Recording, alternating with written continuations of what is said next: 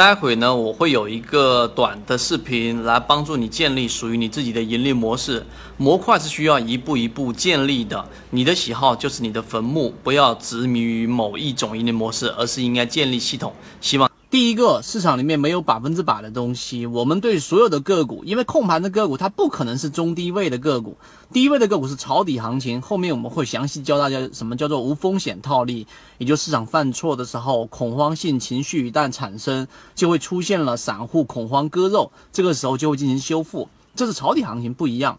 那控盘行情里面呢，实际上个股一般都属于中高位，所以我们只是在教大家方法，所以希望大家能够真正用心的在这个圈子里面去学习。当然，如果靠着想推荐股票，想要靠别人代客理财的，就不用进圈子了，因为你在外面可以找到很多很多这样的人。但同时，我们也说明了，任何你能找到的以推荐股票、以代客理财的这一种组织，他们一定是不能帮你赚钱的。我们说过理由，因为真正能帮你赚钱的人，他不会做这种平台，也不会大个理财，更不会推荐股票。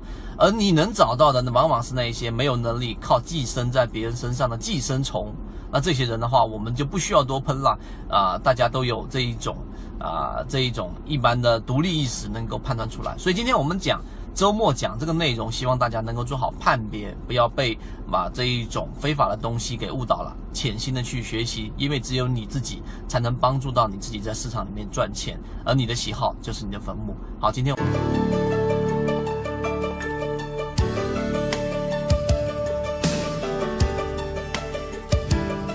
首先，我们来说一下，昨天我们已经讲到了基础的一个道氏理论，对不对？那么道氏理论实际上对我们的参考意义极其有限。也就是说，你在买个股的时候，第一要买到回档位置，第二个你一定不能去去追做这个追涨。那前期高点一旦突破回踩就是支撑，这些是最基础的。包括我们后面会说的缠论，也是跟道氏理论有很多东西是重叠。我昨天在评论里面有提到啊，去糟粕留精华。其实所有的理论都是一样，它有一定的局限性。我们在这里面并没有一概而论。那么这个是我在把上一次的视频给大家去做一个总结。那么今天我们来说一下控盘啊，到底什么是控盘？那么控盘呢？呃，上一次我们已经提到，目前的庄家，也就是所谓的主力，就已经是银行、券商、基金公司等等，包括一些游资。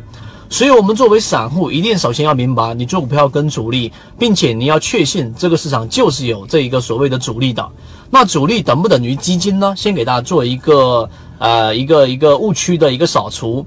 首先，基金不等于主力，基金公司它本身就是用的是基民的钱，所以呢，有很多基金在二零一六年、二零一五年，大家回去去看，一样是亏得一塌糊涂的。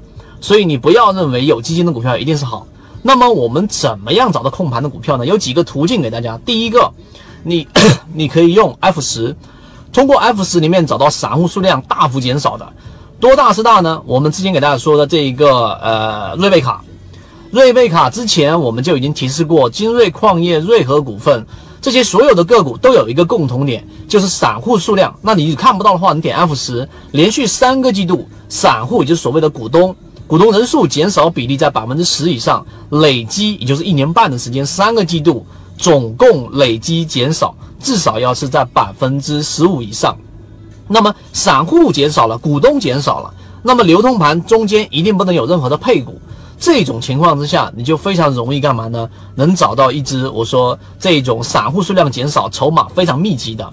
因为任何一只股票里面，除了散户，就是我们所说的主力，或者说是庄家。所以散户减少，就意味着庄家在收集筹码，这是第一个判断控盘的一种条件。第二个，我们一直提瑞贝卡，一直提万泽股份，为什么？因为这样的个股，它本身就已经是高控盘的强庄股。强庄股的第二个特点呢，就是它本身已经创出半年内的新高。上一次我画那一个图，大家还记不记得？也就是散户数量是连续连续这一种股价在往下打的过程当中，庄家是拿不到筹码的啊。包括在底部盘整的过程当中，散户也是不会去割肉的。在哪一种情况下呢？也就是半年以上，有六个月以上，个股拉出了六个月以上的这个创出新高。这种情况之下呢，散户特别容易把筹码交出来。瑞贝卡、万泽股份就是其中的这一种类型。当然，我们这里边不做任何的个股推荐，只是拿这一个个股给大家作为一种方法上的验证。所以到我们节假回来之后，大家可以去看一看瑞贝卡的表现。目前从我们周三讲到现在为止，三个交易日冲到百分之十左右的一个涨幅了，后期还有非常大的空间，大家可以预期。所以我们说完这个东西之后，就是想让大家明白，实际上做股票啊，条里面开这开这么一个一个直播啊，开这么一个视频，然后就是为了让大家真正的去学会投资理念。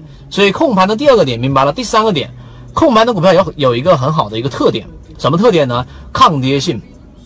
你去看一下瑞贝卡，它但凡是出现下跌，它一定是干嘛？一定是在短期内修复的。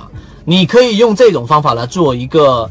呃，一个个股的强弱判断，也就是它如果说在这一种快速的下跌过程当中没有办法进行修复，啊，你下跌下去就像这一个吃了泻药一样，一直不回弹，没有任何的办法，那这一种一定不是控盘股，明白了吗？或者说是弱庄这一种概率，我就基本上把这样的个股给它判断掉了。所以第三点是抗跌，第四点。